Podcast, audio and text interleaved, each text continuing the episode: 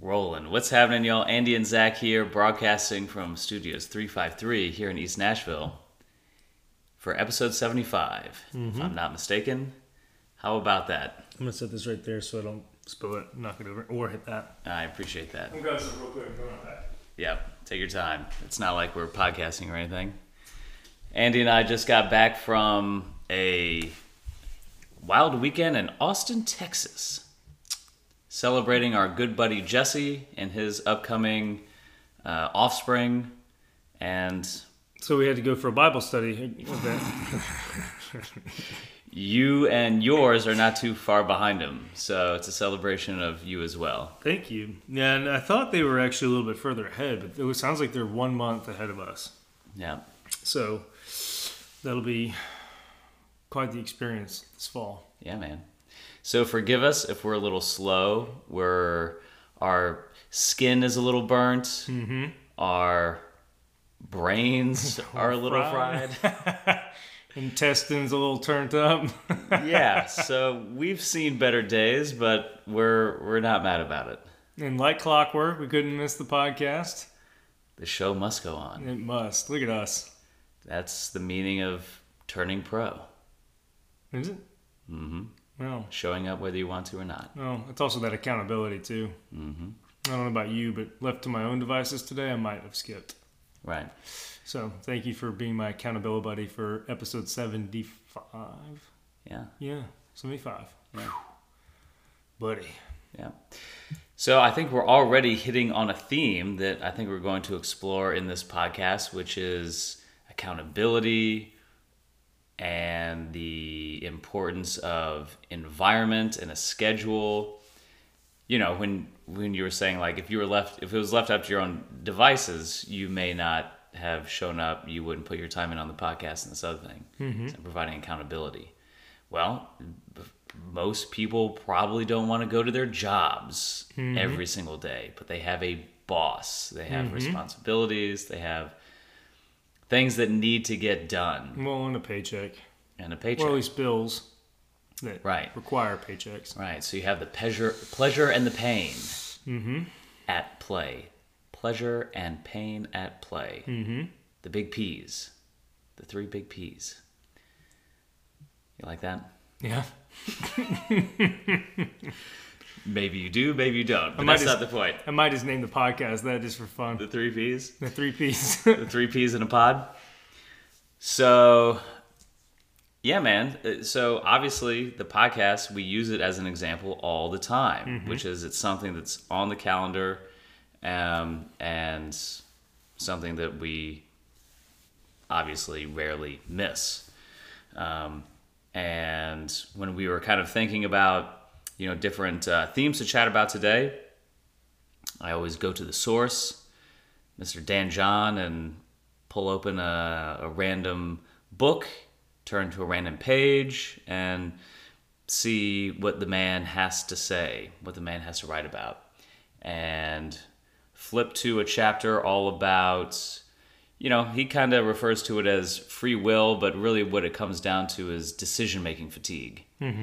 And, you know, one of the examples that he gives is, you know, why I don't really know exactly how true this is because I haven't spent too much time in jail, but it's my understanding that a lot of people who are incarcerated get pretty jacked because, to be fair, they don't really have much else to do. They don't really have much freedom or autonomy outside of, you know, the basics. And one of those basics is doing push-ups in your jail cell or pull-ups out on the yard or whatever the case may be.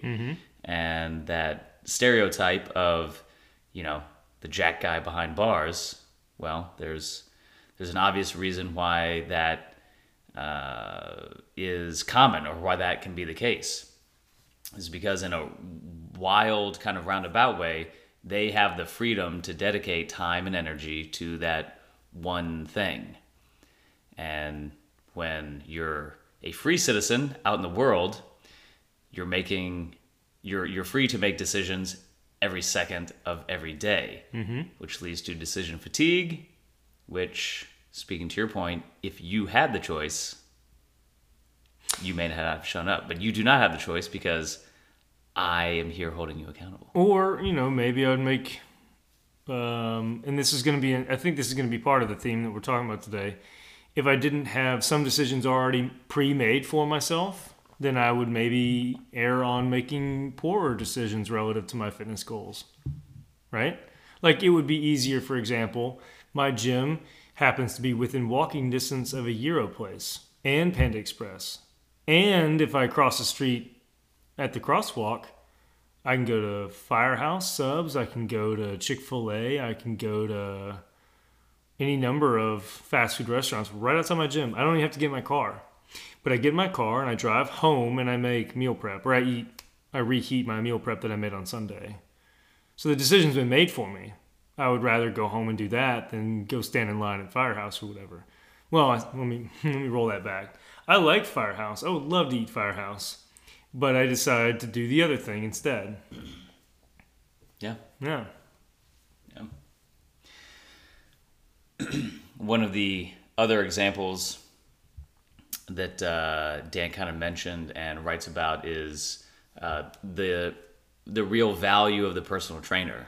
And again, this is something that we've harped on a little bit before, which is uh, your personal trainer is really there as a creative constraint on your decision making. Mm-hmm. You know, and whether that means someone who writes your workouts for you so you don't have to think about writing your own or thinking about what to do, mm-hmm. or going to a gym to see your personal trainer. So you walk in the door and your trainer takes over all the decisions, right?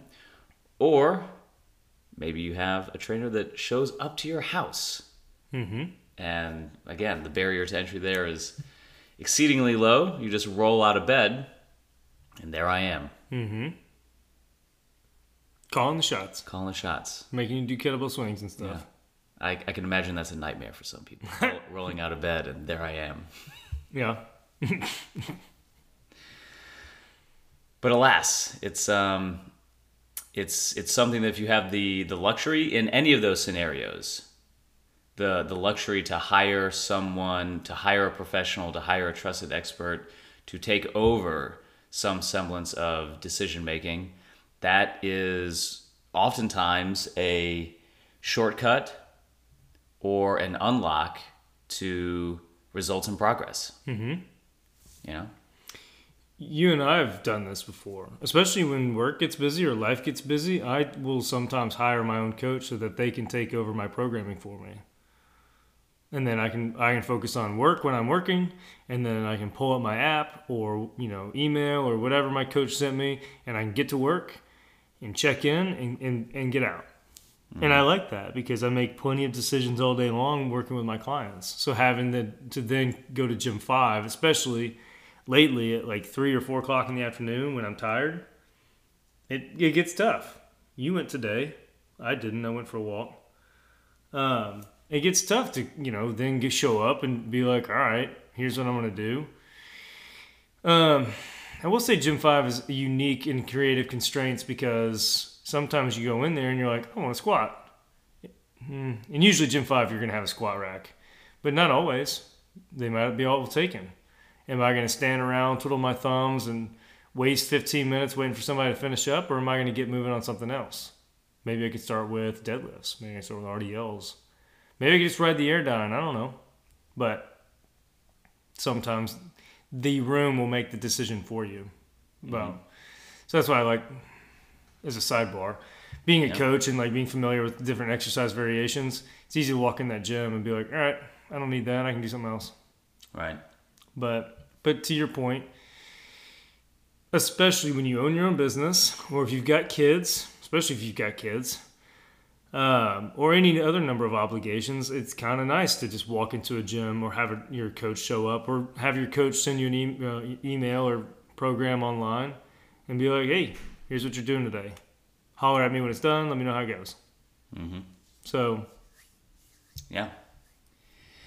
And there's also something to be said about the making the decisions, making decisions that make other decisions easier, or or you know like making so for example with something like a personal trainer. Hiring a personal trainer might be one decision that you make one time mm-hmm. if you find like a really good one. That that is then just going to have a domino effect. Same kind of thing maybe in like where you choose to work out. Mm-hmm. You know like if if you're equidistant from two gyms and maybe like it's you know all the same to you maybe one of them could be you know the price points could be different you know the environment could be different mm-hmm. but making that one choice to go to that one gym could you know lead to suddenly you making friends there or finding a training partner there or finding the personal trainer there or just you know especially like in our case finding an environment that is uh, inspiring and motivating to go to Mm-hmm. you know so there's there's certain decisions that you know again hold hold within them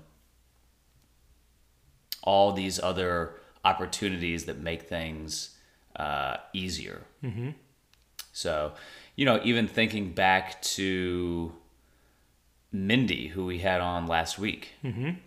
the you know being an olympic lifting specialist an olympic lifting athlete or you know just an enthusiast where you build your entire kind of training around these two lifts that's like kind of one big decision that makes all these other decisions kind of fall in line Mm-hmm. so it's like well we pretty much know that we're going to be working on the olympic lifts Mm-hmm. practically every day. You know what your accessories are going to entail, more or less, because they always kind of feed back into whatever your performance is on the Olympic lifts. So, yeah, that's that's kind of another kind of interesting kind of second and third layer to think about this conversation is is uh, when you are faced with decisions, try to make them strategically you know? And i mean obviously this plays a part in um, you know like relationships.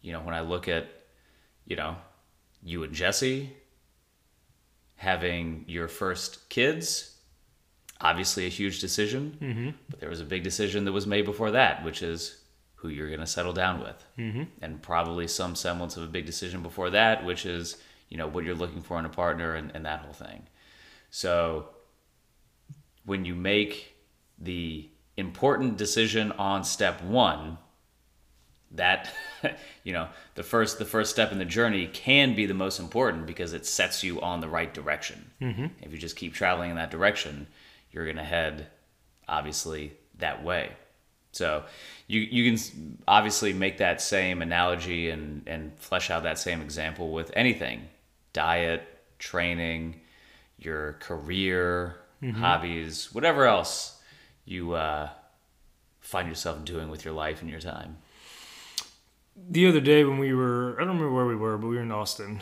and we were talking about Westworld. Remember? oh yeah yeah So, one of my favorite scenes, not to try to spoil it for anybody, and some of y'all maybe have watched it, but you know, there's this one um, pretty intense scene in the first season where Anthony Hopkins is sort of poking at human beings that have free will and autonomy, and they come to the park and they interact with the hosts. The irony being that humans are equally as predictable, like predictable as the hosts are comfortable in their little loops, doing the same thing over and over and over again. And if you think about it, I do this. I drive the same route to work every day. My decision on which way to come home will depend on traffic, but I have two.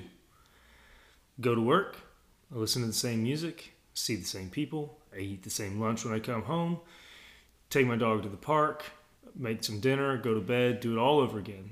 Fairly predictably. Now, that's not a dig, but it is a lifestyle that has been exactly this what we're talking about Deci- like lack of decision fatigue mm-hmm. setting up my lifestyle in a certain way allows me to move throughout my day with very little like cognitive load mm-hmm. the only thing i'd have to think about would be like food like eating and what i'm going to train today But even those things have been streamlined over the years. Like I meal prep on Sunday, all my lunches at least through Thursday, because they just don't. I've learned that they don't keep as well by Friday. So I meal prep four lunches for the week, and they're fairly predictable: chicken, vegetables, maybe some rice or potatoes, whatever. I like getting up and eating the same breakfast every day. Even my breakfast and lunches are super predictable. I eat oatmeal, blueberries, protein mix, almond milk, stir together, and then I make coffee and I drink that and I watch the news before I go to work. So I'm not. This part of this is at four o'clock in the morning. I'm not about to whip up some eggs. A lot of effort to me to whip up eggs at four o'clock in the morning, and also makes a lot of noise. And my house isn't big, so I'm not going to do that. So I make my breakfast, and it's the same every day. And my lunches are mostly the same every day, and they're in line with my nutrition goals. So it's kind of a, like a twofer. It's decision fatigue or managing decision fatigue, and it's also in line with my nutrition goals and my fat loss goals. And it's worked mostly. I've lost 23 pounds in the last since December, basically. So all this is to say, like we already all, like all do this when it comes to fitness or like adding in the fitness component, hiring a coach who's going to tell you, I want to see you, I don't know, Monday and Thursday, and I want to deadlift, and I want to squat, and I want to press, and I want to carry. Like, again, it, it eliminates all that effort that you have to come up with the workout. Well, what, you know, should I press dumbbells or a barbell, or should I carry a sandbag or dump, you know, kettlebells or whatever? Like, that, that's my responsibility as a coach. I just need you to show up. Mm-hmm. So the fitness and nutrition thing, I, I don't know if it necessarily has anything to do with motivation or discipline. I actually don't think I like those words much at all for my own fitness because I, I don't think it's that. I think I've just, over time, built a lifestyle that reduces decision fatigue. It's part of my everyday habits. So it's not that I'm motivated more than the average person to go to the gym. I'm not. I just it's part of my routine. Just like getting up and eating my blueberries and oatmeal, just like driving to the same the same route to get to work, show up at the gym, hit a few lifts, come home, make dinner, go to bed. It's just part of my day. So I think if we stop hmm, looking at all the Instagram hype of motivation and discipline and you don't want it hard enough, I'm just like, it's not that at all. It's just I've designed my lifestyle to, to fit my goals. Yeah. And even that took years. It's not like I did it one day and I was like, you know what, this is better. It's not right. like that at all. Yeah. Well, it's it comes as an outgrowth from a couple core simple decisions that you've made years ago. Mm-hmm.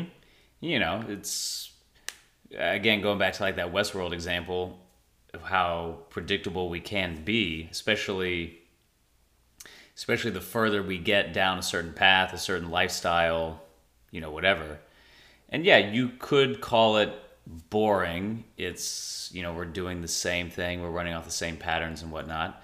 But it kind of has to be, it kind of needs to be mm-hmm. if you're going to be trending in the same direction. Mm-hmm. It's like if you're going, using you as an example, if you're going to run a successful personal, small group personal training studio in Nashville, and you're going to obviously take care of those clients, make the business a success, continue on with your training, getting stronger, maintaining your fitness, obviously all the nutritional uh, considerations that go along with that, the decisions, the patterns have to be the same. Mm-hmm. Otherwise, we're talking about moving in two different directions or moving, you know, in a different direction. Mm-hmm. And that's fine, but that's that's the beauty of having a few foundational goals, a few pillars in your life, and just dedicating yourself to those. Mm-hmm.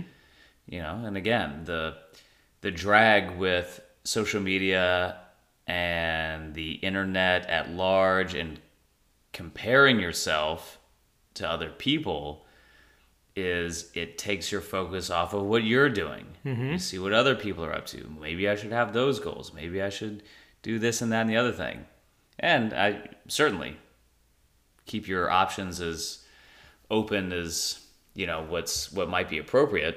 There's always room to improve, other things to work on, other ways to expand your your goals and your perspectives, and all that stuff is great.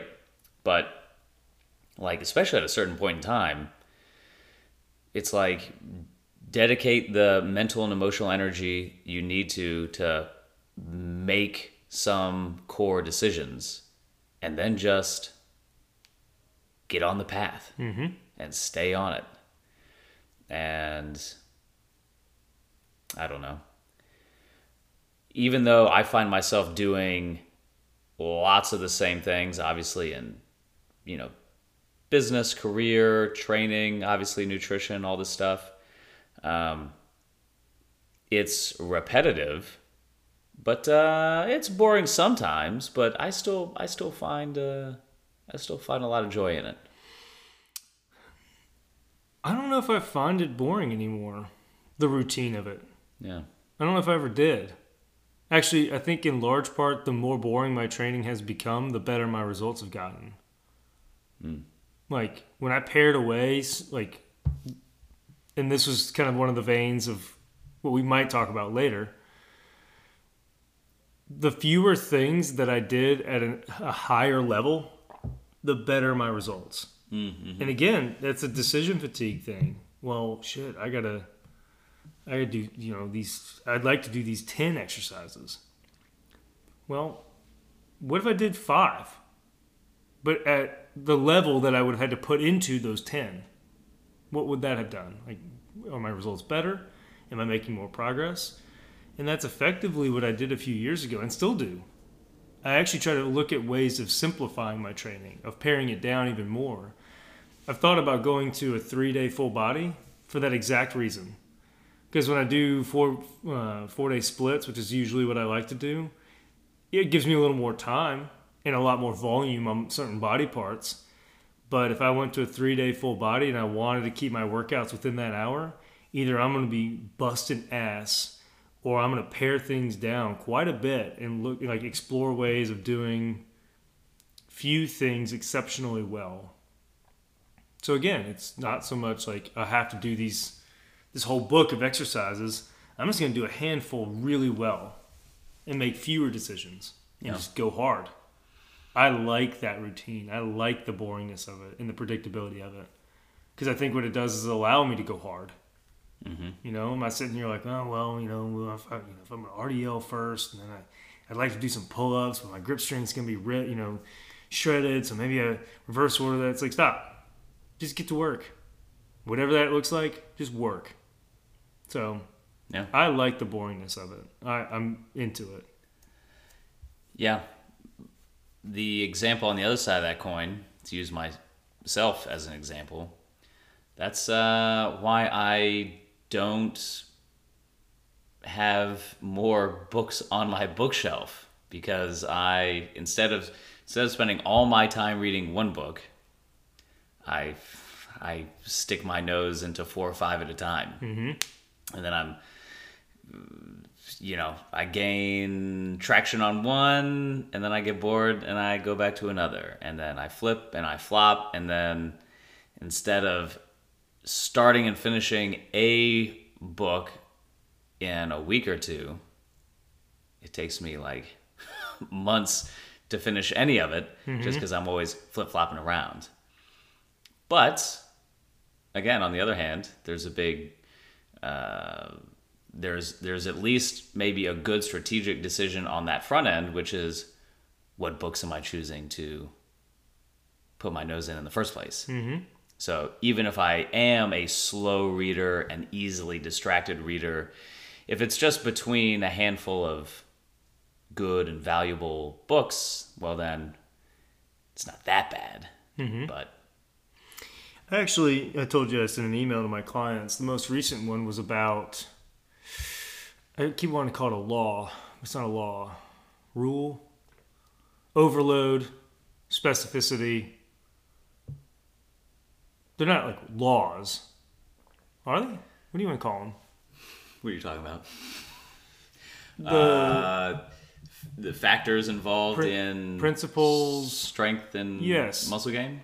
Let's call them laws because I'm losing my words right now. So we're talking about. Yeah. I, I mentioned specificity in this email. I think it's in line with what we're talking about. If you want to be a, a fairly generic, okay fit person, like, yeah, explore lots of stuff. Do whatever you want. It doesn't matter. As long as you're working hard and enjoying it for the sake of movement, great. Do that. I'm thinking about this because your book analogy reminded me of this. The analogy that I used in mine was, at least when it comes to specificity with training, if you want to get good at a lift, you got to do that lift. Now, the so the analogy I used is, let's say Zach, you wanted to learn Spanish. If you wanted to get really good at Spanish, would you learn French? No, no, I would not. But learning French might be cool. It would be cool. So I don't know if you if you just want to explore, very romantic. If you I, want to, I oftentimes fantasize about being able to. you know, in fourth grade French. I took French, and then I- I, and then I actually got really good at Spanish. Fourth grade? Fourth grade. Interesting. And then I got really good at Spanish in high school. I excelled. But that's a story for another day. Mm.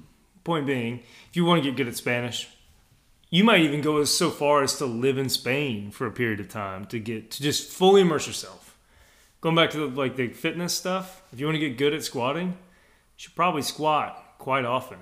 Mindy, likewise, she does the Olympic lifts.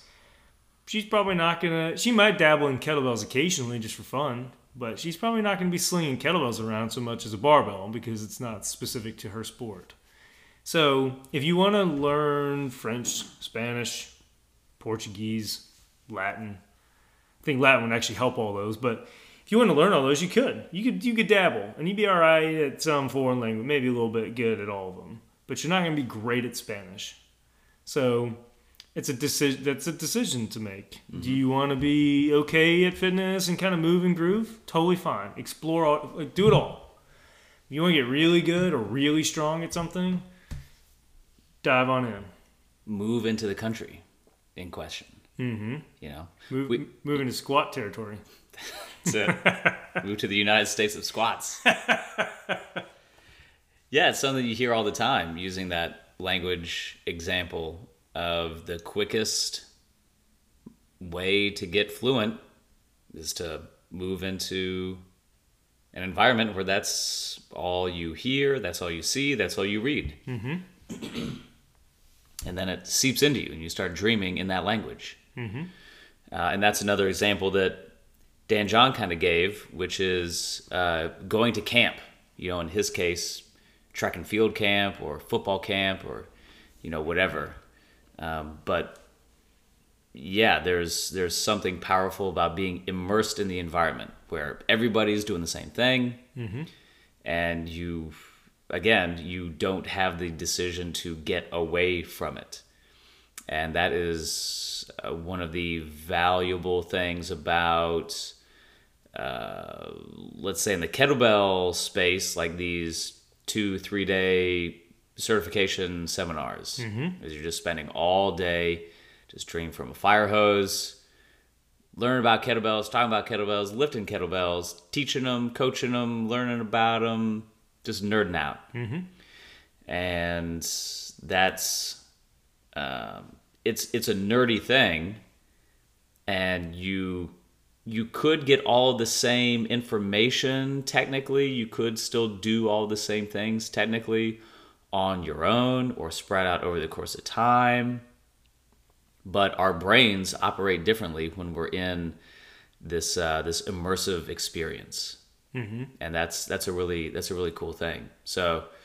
Um, yeah, yeah. Just thinking about like a like a like a dream job scenario. That would be something cool to run. Would be like a five day training camp with like you know a small group of you know students where we just do like three workouts a day continuing education that kind of thing I think Dr. Ben House actually does this yeah in Costa Rica. Mm. Like I don't know. If, I think it's about five days. It might be a week. I think it's exactly what you're talking about. that'd be real fun Yeah, you go to Costa Rica, train really hard, do continuing education, hang out on the beach. uh, this is something i need to look into Okay, we'll talk about it off air. Yeah, I thought about going, but I, I obviously haven't. Announcing soon the A to Z training retreat. Yeah, That'd be fun. in Costa Rica, Yeah, why not? right next door to Dr. Ben House. um, no, I mean, you, again, like, I think tying this back in, and I think this sounds very self-serving because we're both coaches. But again, you and I have hired coaches when we're when we really want to beeline towards a goal. We hire coaches. We get you know we, we get in line. We do the thing. We let somebody else tell us what to do, when to do it, and how hard to do it. And then that way, I can focus on work. I can focus on you know building the nursery or whatever, and I don't have to go to the gym and be like, well you know what? I don't feel like doing, I don't know, hack squat, double kettlebell front rack, whatever. you know? Yeah. Um, so yeah, I, I don't want it to sound too self-serving, it, but the point stands. You know, you can you can kind of work your way through fitness, and you might do great. You might figure it out on your own and, and really hit the ground running. But I think if you're ever struggling, you just with the decision fatigue, or I don't like to use the word motivation or discipline because I don't like those words in this case. Having someone tell you what to do and when to do it removes that responsibility, so you can focus on other things. A, a maybe new client of mine, some guy I'm talking to, I told him exactly that because he was like, "Well, you know, I really want to figure out a few things on my own before I get into. I want to get in shape before I get in shape, basically." And I was like, "Okay, I'm not gonna fight you on that, but just know that I can shoulder that burden. Like I'll take that responsibility, and you don't have to worry about it. You can focus on these other things that are important to you, and I will tell you what to do and when to do it." So, yeah, I don't think it has anything to do with motivation or discipline. Just removing barriers. Mm. So water flows downhill. Love it. All right, you want to talk about the next thing? Please. Okay. I think it's honestly like very related, closely related. So I was asking you off air. You've been telling me about your wrist roller. Mm-hmm. So tell us about your setup. Yeah. So my forearm strength, I feel, has always been a bit of a lesser strength of mine. Mm-hmm. And obviously, since starting jujitsu, my grip has gotten a lot stronger. But it's also one of those, you know, uh, uh, links that is a potential vulnerability. Because, you know, obviously, like in grappling, your grips are are very, very important. And just, I mean, like beyond that, um, you know, in the same way that, you know, I work out my calves because who doesn't want sharp calves in short, short season? I'd like to like to pump these forearms up a little bit. What can I say? What can I say? So my uh, my little wrist roller rig that I that I have here at home is I basically just took the fat grips, fat grip attachments, and I put them over a uh, PVC pipe, and I have a resistance band that um, I looped through a jug of laundry detergent because that seems to be just about the right amount of weight. Mm-hmm. I don't have any weight plates at home, and all of my kettlebells are just a little bit too heavy For now. for now. Probably also too much for that resistance band. Well, well maybe.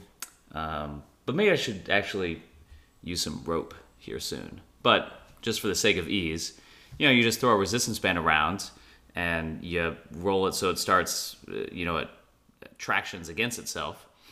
And uh, yeah, that's what I've been using for a wrist roller here in the past couple weeks. So we work on that forearm strength. Yeah, you just go up and down for about a minute and you get quite a burn going there. And So so fun. my follow-up question was, do you think it's been a game changer for your forearm strength? Probably physically, physique-wise, it's probably helped for sure, right? I think so. I don't think I have good forearms. You got decent forearms. Thank you. Okay, I can see that. Well, granted, I've only just started. It's only been a couple weeks. Okay, so um, and I'm not doing it religiously. But yeah, man, at the right angle, that's I have quite a little muscle belly there. Not. You also just got done lifting, so Touche. getting a little pump of Touche. it. Um, so, so all right. So it's too early to tell, but the question being is, has it been a game changer for your grip strength in the gym for like, let's say, loaded carries, Mm. deadlifts, you know, rows, pull downs, all that? Yeah, It's probably a little too early to tell, right? I think so. Okay. So then that got us talking about if there's been one thing or, or, or some concept, some new something we did differently that has been a game changer. So I'm not saying like, I don't know, something complicated or complex, but one thing that made a big difference in your training. And I had a couple, and they are in line with what we were just talking about. Did you figure yours out yet? It's kind of tough.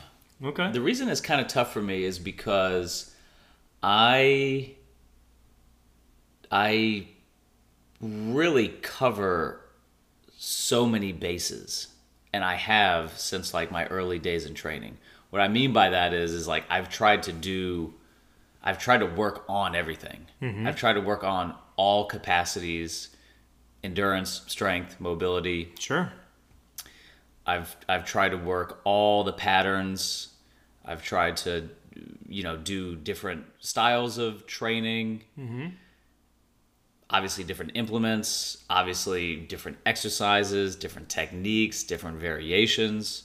So I've I've done a lot, and it's it's kind of it's also kind of hard to to pinpoint it because I also don't think I'm like super strong in any one given area where I could be like, oh yeah, that that skyrocketed XYZ lift. Sure. Um, there there have been things over the years, I would say. Um, I would say if I'm if I'm thinking of things over the years, something that I've done.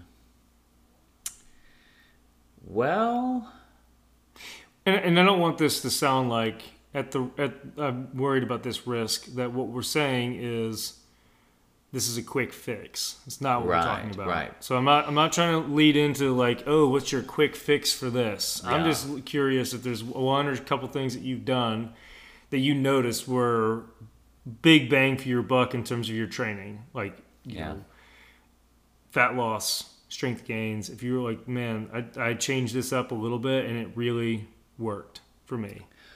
Okay, yeah, there's something. Well, I mean, first of all, for anyone who's listening, um, always always fill in the gaps with what you know you're not already doing. And like for me, when I'm programming for people, that's like that's like the first thing I attack. Like, if you've never worked on your calves, we got to work on your calves. Okay. You know what I mean? Like stuff like that. Um, but for me, for example, like in the deadlift, bring my stance in super duper narrow into like a heels together position um, is basically my preferred way to deadlift. Huh. Yeah. Nothing feels quite as strong consistently as like that duck stance, super narrow um, technique. Interesting. Yeah, and and since since doing that, um, I've had minimal issues with um, with my back deadlifting. Mm-hmm. So that that's one thing that kind of comes to me off the top of my head. Okay. Mm-hmm. Interesting. Yeah. Mine's a little different. Um, it's the things I don't do anymore that have been a game changers. Oh, well, that's some- that's something we could talk about there too. Yeah. Yeah. I used to I used to be really big into foam rolling, mobility work. You know, my warm-ups were long. Like 10, 15 minutes between foam rolling and mobility work. It took me 10, 15 minutes to start lifting a weight. I dropped all that a few years ago and two things I noticed. The first was you don't I don't have a lot of pain when I don't go looking for it. Like my upper back, if I were to go lay on a foam roller, it would probably not feel great. But right now, and when I'm training, feels great. So if you go looking for pain, probably gonna find it. All the mobility work, I'm not so sure my ROI was there, so I dropped it all together and I was like, you know what? I'm just gonna do the major lifts that I want to do at full range of motion and see what happens. And my body actually felt better and my lifts took off. I don't think because of the lack of mobility work, but because I then gained back that time. So I was able to devote a little more time to hitting the weights hard, recovering between sets at a decent, you know, because when you got 60 minutes, I had to move a little bit, especially when 15 of it was spent foam rolling and mo- like mobilizing. And the last five was spent racing to the bathroom to change out of my workout clothes and back into my work clothes so I could go back to coaching. So my actual window of training was much smaller. So it gave me a little more time to work through some ramp sets, get comfortable, take a little more time off. And then I pared back the total number of things that I do by a lot. My lower body workout days now are about three exercises. That's it. And I'm not as strong as I have been in the past because of the bicep tear, the shoulder surgery. And I will remind everyone this shoulder surgery was not a lifting injury, it was a kickball injury. um, but after I did, you know, especially especially before and after shoulder surgery, I spent eight months working on the, the on squat, dead, overhead press, bench, and a couple accessories. Eight months, and got as strong as I've ever been in my entire life. Blew out my shoulder playing kickball. Had to have corrective surgery, six months of rehab, plus some like plus some time to get back into the swing of things.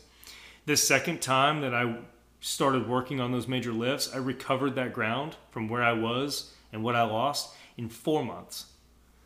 So doing less, but at a much higher intensity and much more intention.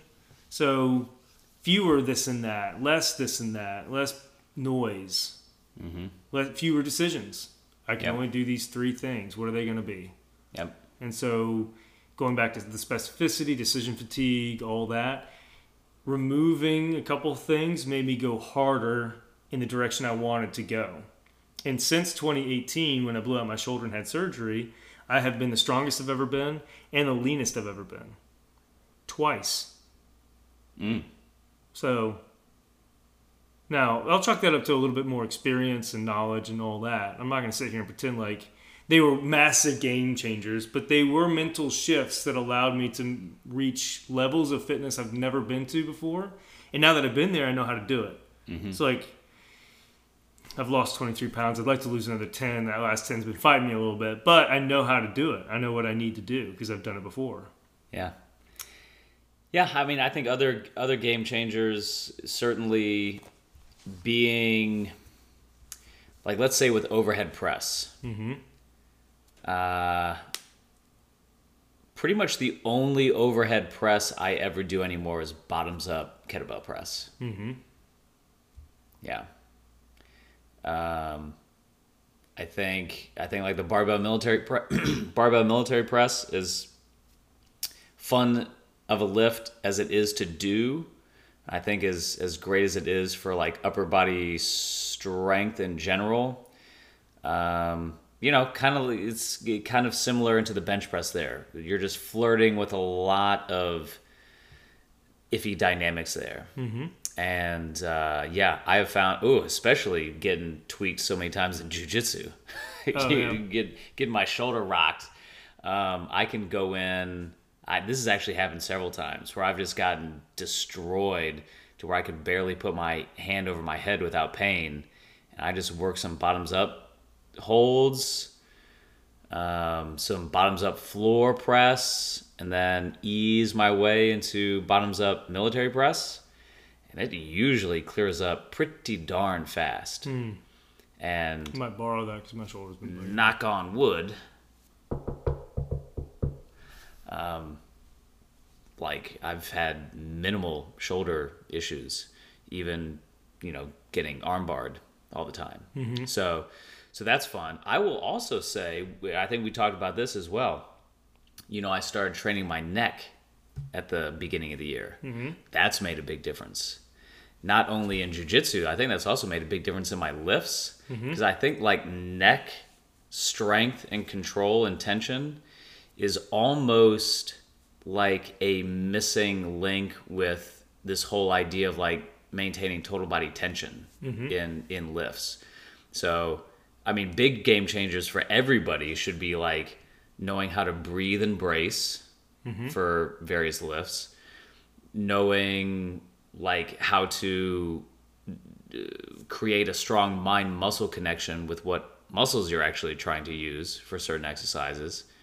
You know, various various techniques that basically um, like allow you to generate and maintain an appropriate amount and type of to- of tension mm-hmm. of, of bodily tension. So sometimes just like teaching someone how to breathe right, how to how to take a deep breath, and maybe how to time their breathing with certain exercises can be a game changer. Mm-hmm. Actually gripping your training implement hard mm-hmm. can be a game changer. Um, and all this kind of goes back into you could call it priming the central nervous system, maximizing tightness, maximizing engagement, whatever you want to call it. But this is another reason why we should take a harder look at some of these joints or muscle groups or areas or patterns that we don't often hit because oftentimes that can like plug a leak mm-hmm. or a gap. And so what I've noticed like having done like a lot of neck training is I can almost in the same way that I can flex my quads, glutes, abs, lats to get more tight, I can do the same thing with my neck. You know, which is pretty cool feeling, pretty cool sensation. Mm-hmm. You know, so that that's been a big game changer there as well, especially with stuff like, um, man, even even like in deadlifts, just like the feeling of like aligning like your neck with your spine, just kind of tightening up. It's just a whole another layer of of that uh, total body engagement. You know, and like when you're bench pressing, floor pressing, dumbbells, any incline, flat, you know, if you, you know, if you kind of orient like your head a certain way and kind of like drive the back of your head against a bench, that's a whole nother tension technique for grinding out a lift. Not unlike squeezing the dumbbell harder, you know, just to get a little, excuse me, just to get a little extra juice um, out of your your rep. So that's another example.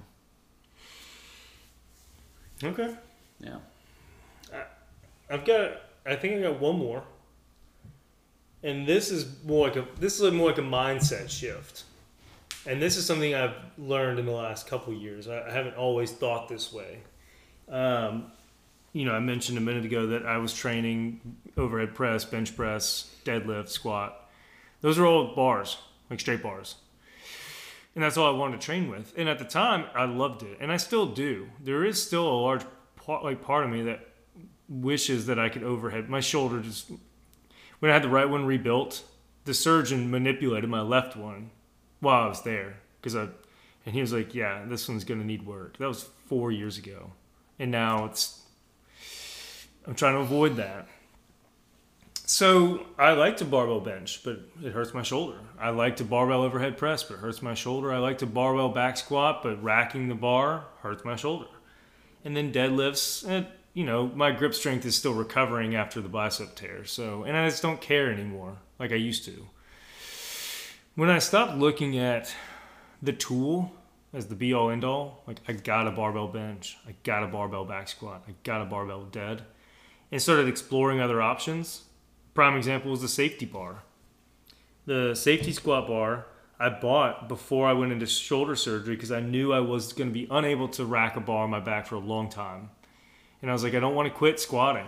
I, I want to keep doing this. The safety bar allowed me to rack a bar on my shoulders and keep doing it. Not at the same level because my shoulder was in a sling and it was painful, but I was able to keep squatting. I didn't lose it because I could hang on with one hand and carefully navigate a squat, and still work on technique, still hit depth at lighter loads, and keep that going during the entire rehab process. And over time, add to it because my shoulder would tolerate it. For example, first few weeks I was in a sling. I would hold onto the safety bar with one hand. Now, after the bicep tear, this is the second time I've done this. Hold onto it with one hand. As I gain a little bit of range of motion, I might put a finger on that hand, other handle, and just just to feel like I'm t- like doing something. As I gain a little more range of motion, kind of lightly grip it with that arm.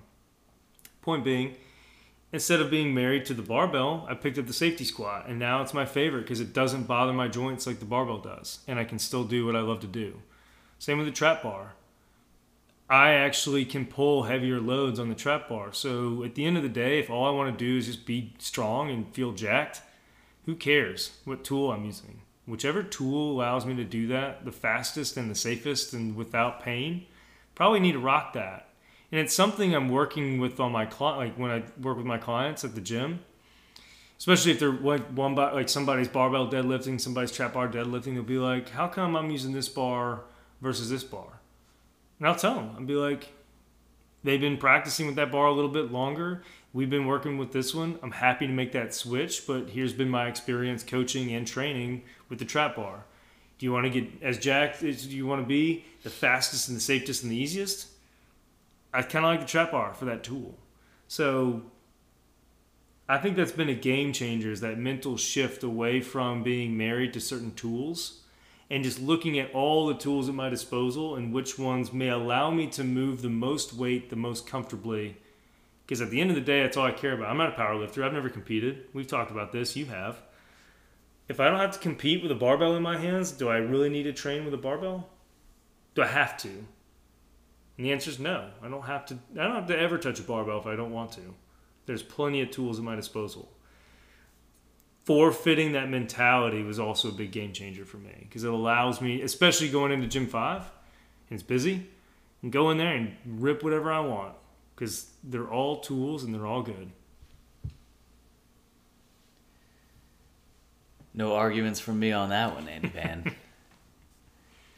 well, hey, as we wrap up here, I just want to say uh, again how great of a time I had with you and Jesse Riley mm-hmm. this past weekend. Really happy and proud to have you guys as part of my team, part of my inner circle of colleagues and friends. Mm-hmm. And uh, yeah, it was a really special time. And again, I'm super proud of you guys and and very happy and excited for you. Thanks, dude. Likewise. Yeah. yeah. So it's a day late, but happy Father's Day. Oh, thank you. Well, you said it on the plane. He said it on the plane. Everybody. Well, they didn't. They didn't know that. I know. Thanks, man. Yeah, totally. Well, cool, man. Well, good stuff. I think we've covered a lot of good ground today. Yeah. Yeah. So before one of us passes out. Oh, I was just gonna say thank you for the accountability and for being a good travel buddy you're and most, training partner. You're most welcome. I'm excited. Honestly, I am excited about Saturday because I feel like we'll both be like moving and grooving again. Oh yeah. Okay. Oh, it's on. All right. It is on. I'll see you there. I'll see you at another yeah. Cool. Yeah, man, that'll be our first Saturday workout in a while. Yeah, I'm ready to knock the rust loose. Let's do it. Yeah. Let's get after it. Dig it, man. Well, that's it from us today. Mm-hmm. Stay safe out there. A to Z, no BS, and we will see you next time. Goodbye.